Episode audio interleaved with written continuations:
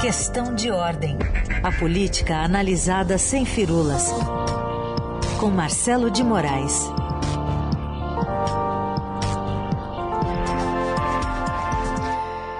E como é meio, depois de meio de semana, tem muita coisa sendo é, discutida no Congresso. Tudo bem, Marcelo? Bom dia.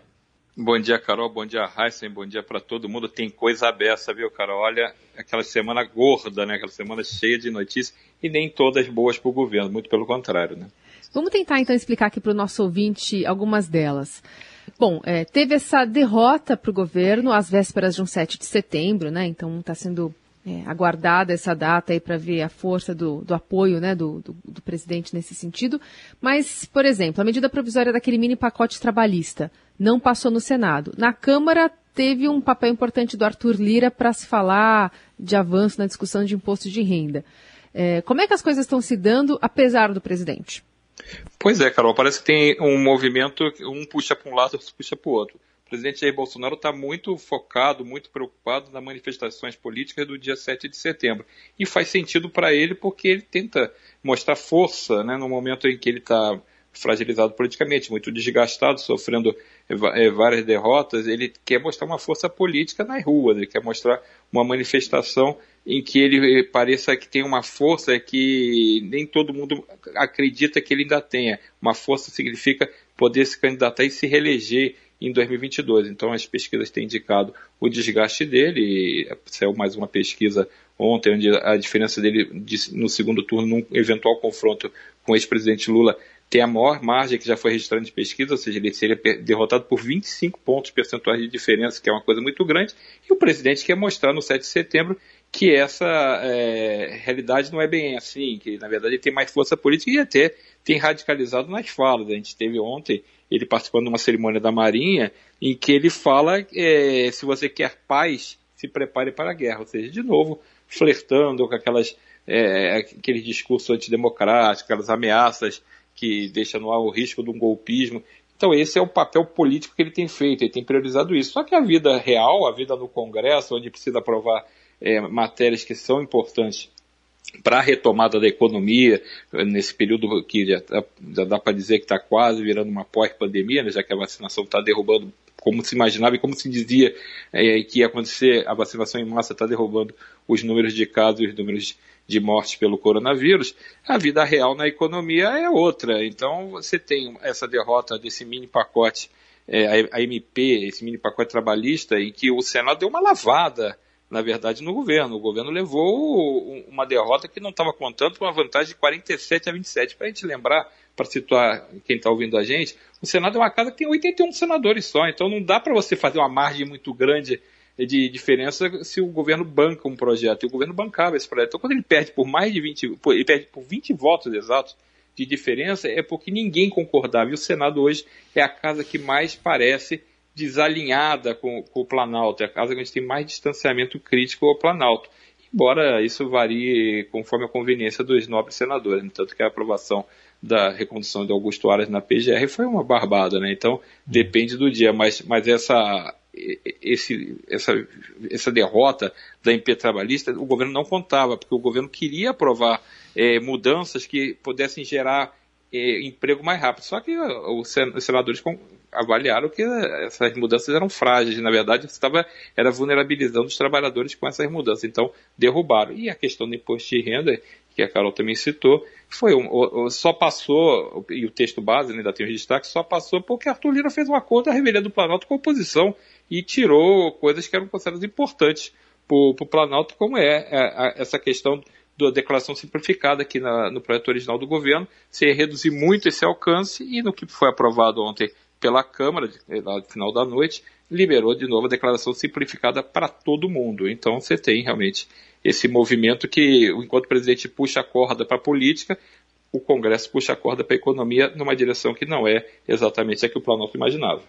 É, agora, teve deputado que viu até como um erro dar uma vitória para o governo nessa Exato. questão do imposto de renda, às vésperas aí da, das manifestações do 7 de setembro. Você citou o deputado Arthur Lira, vamos ouvir o que ele disse, né? Porque ele tentou dizer que era um, não era um projeto só do, do governo, né? Mas também da Câmara. Vamos ouvir o Arthur Lira.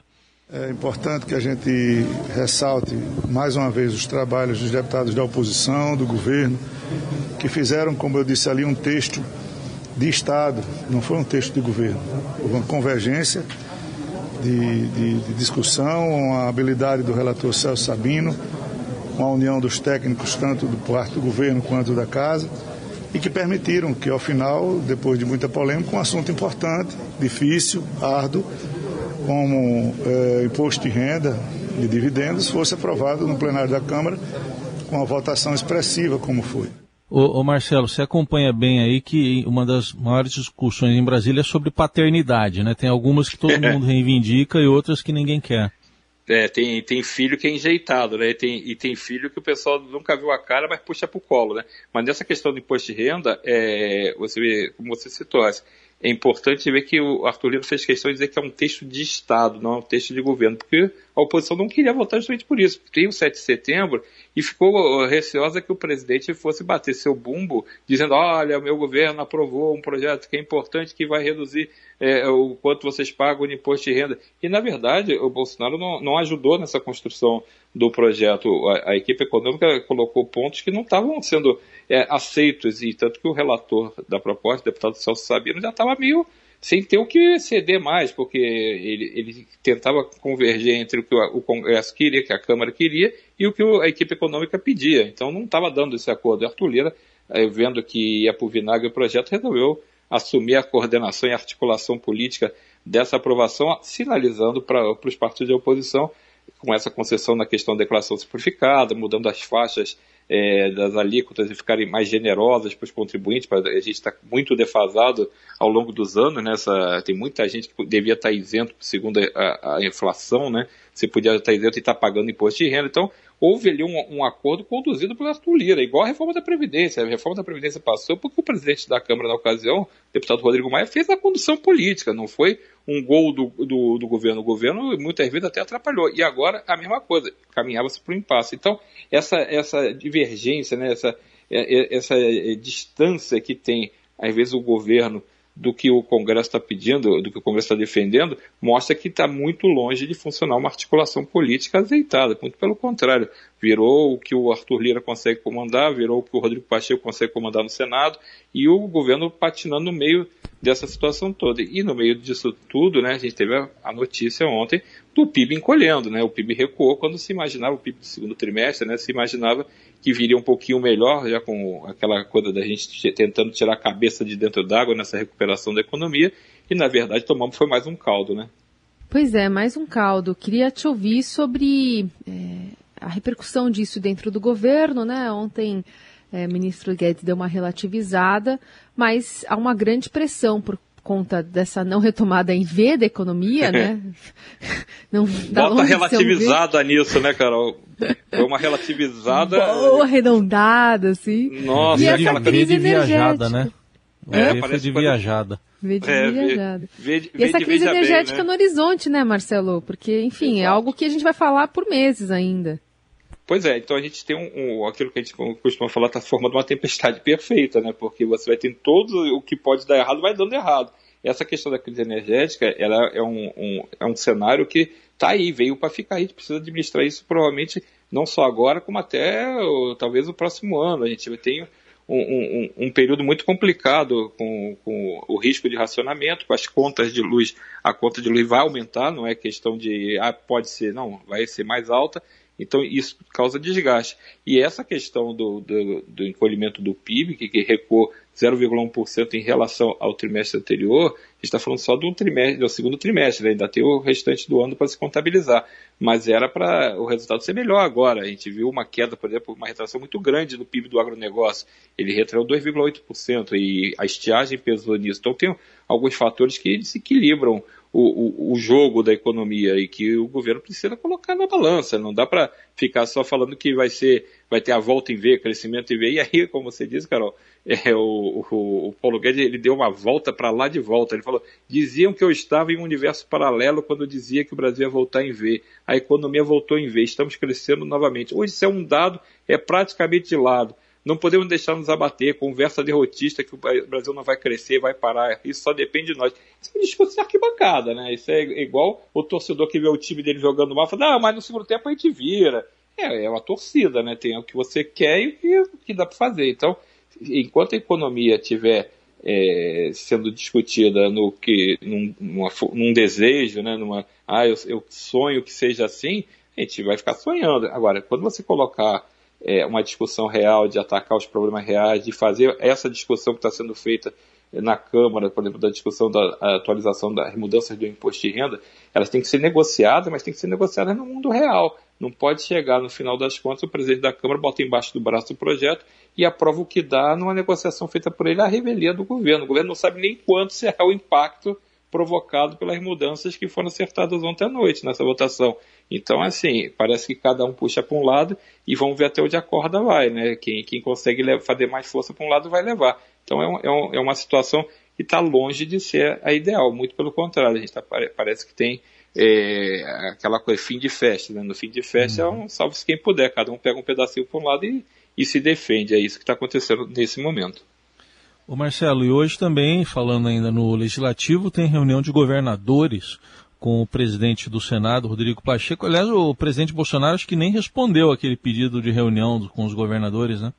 O Raíssa sabe aquela história de deixar no vácuo? Deixou no vácuo, né? Não, não, tá até agora esperando uma resposta, não teve resposta, não terá resposta o presidente não tem tido uma relação é, razoável com os governadores, muito pelo contrário, tem entrado em, em, choque constante. Eles pediram na semana passada, a gente falou dessa reunião aqui, segunda-feira passada teve uma reunião do, do, Fórum de Governadores aqui em Brasília, onde eles queriam fazer até uma, uma carta, um grupo forte desses governadores planejou fazer uma carta reclamando dos ataques à democracia, da falta de equilíbrio entre os poderes, tudo isso.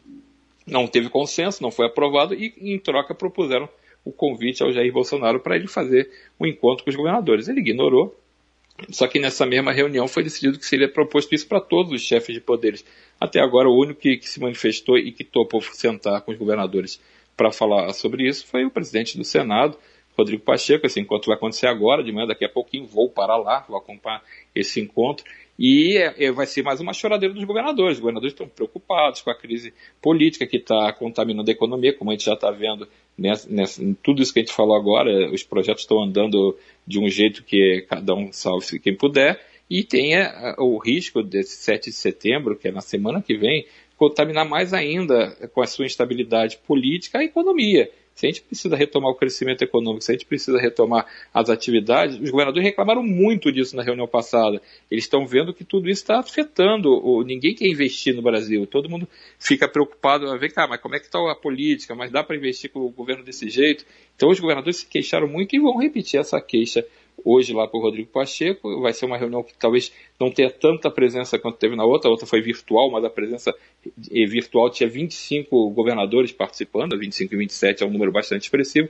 Acho que hoje o número vai ser menor, por exemplo, o governador de São Paulo, João Dória, já disse que não deve vir, não deve participar desse, desse encontro e deve ser representado pelo governador do, do Mato Grosso do Sul, Reinaldo Azambuja. Então, já tem um pouquinho ali de gente que não está levando muito, muita fé que essas conversas avancem, mas você tem, além dessa queixa da contaminação da estabilidade política na economia, tem uma cobrança, por exemplo, que o governador do Piauí, Wellington vai fazer sobre vacinas. Ele está preocupado com a, a, a, falta de vacinas para a segunda dose, está preocupado com a, a, falta de vacinas para a terceira dose. Então, e, esses assuntos também vão permear essa reunião, que deve ser é, um, mais, uma, mais um capítulo de pressões contra o governo, cobranças ao governo. Bom, é isso. Vamos seguir acompanhando essa movimentação também aí, né? Uma reunião que pode, quem sabe, né, sair alguma, alguma questão mais positiva, né? Um acerto, um alinhamento aí, como disse o Marcelo no começo da nossa conversa, tá, tá difícil. O presidente tá só está pensando naquilo. Quem sabe depois de 7 de setembro, então, né, Marcelo, as coisas melhorem? Não sei. Quem sabe o, o país pode começar melhor dia 8 de setembro. Né? dia 8 de setembro. Se, se, se, tiver tudo em paz, né, se, a gente espera que as manifestações sejam realmente pacíficas, que não tenha Exato. tumulto, mas o, o, clima que foi construído é, é, preocupante, porque se construiu um clima de beligerância, um clima de, de confusão, então a gente espera que as manifestações não deem nada que a gente fique se lamentando no, no dia seguinte, mas de qualquer jeito tem um clima pesado político que vai passar ou não, a gente vai saber no dia 7 de setembro. Então, é, é, é importante superar essa marca, deixar essa marca para trás para tocar a vida como precisa, que é justamente isso, focar no combate à pandemia, intensificar o combate à pandemia e a retomada da economia que está bem capenga, como a gente viu nesse resultado do PIB. Esse, resultado não é construído à toa, esse resultado é a, a soma de muitos problemas que, que, que não, não foram resolvidos. Então, a gente vai ter que aguardar para ver se a gente retoma o prumo e com esse 2022 no horizonte que não tem como fugir, o calendário político está antecipadíssimo, já é uma realidade e pesa muito. Marcelo, obrigada, um beijo. Valeu, até semana que vem, gente. Bom dia.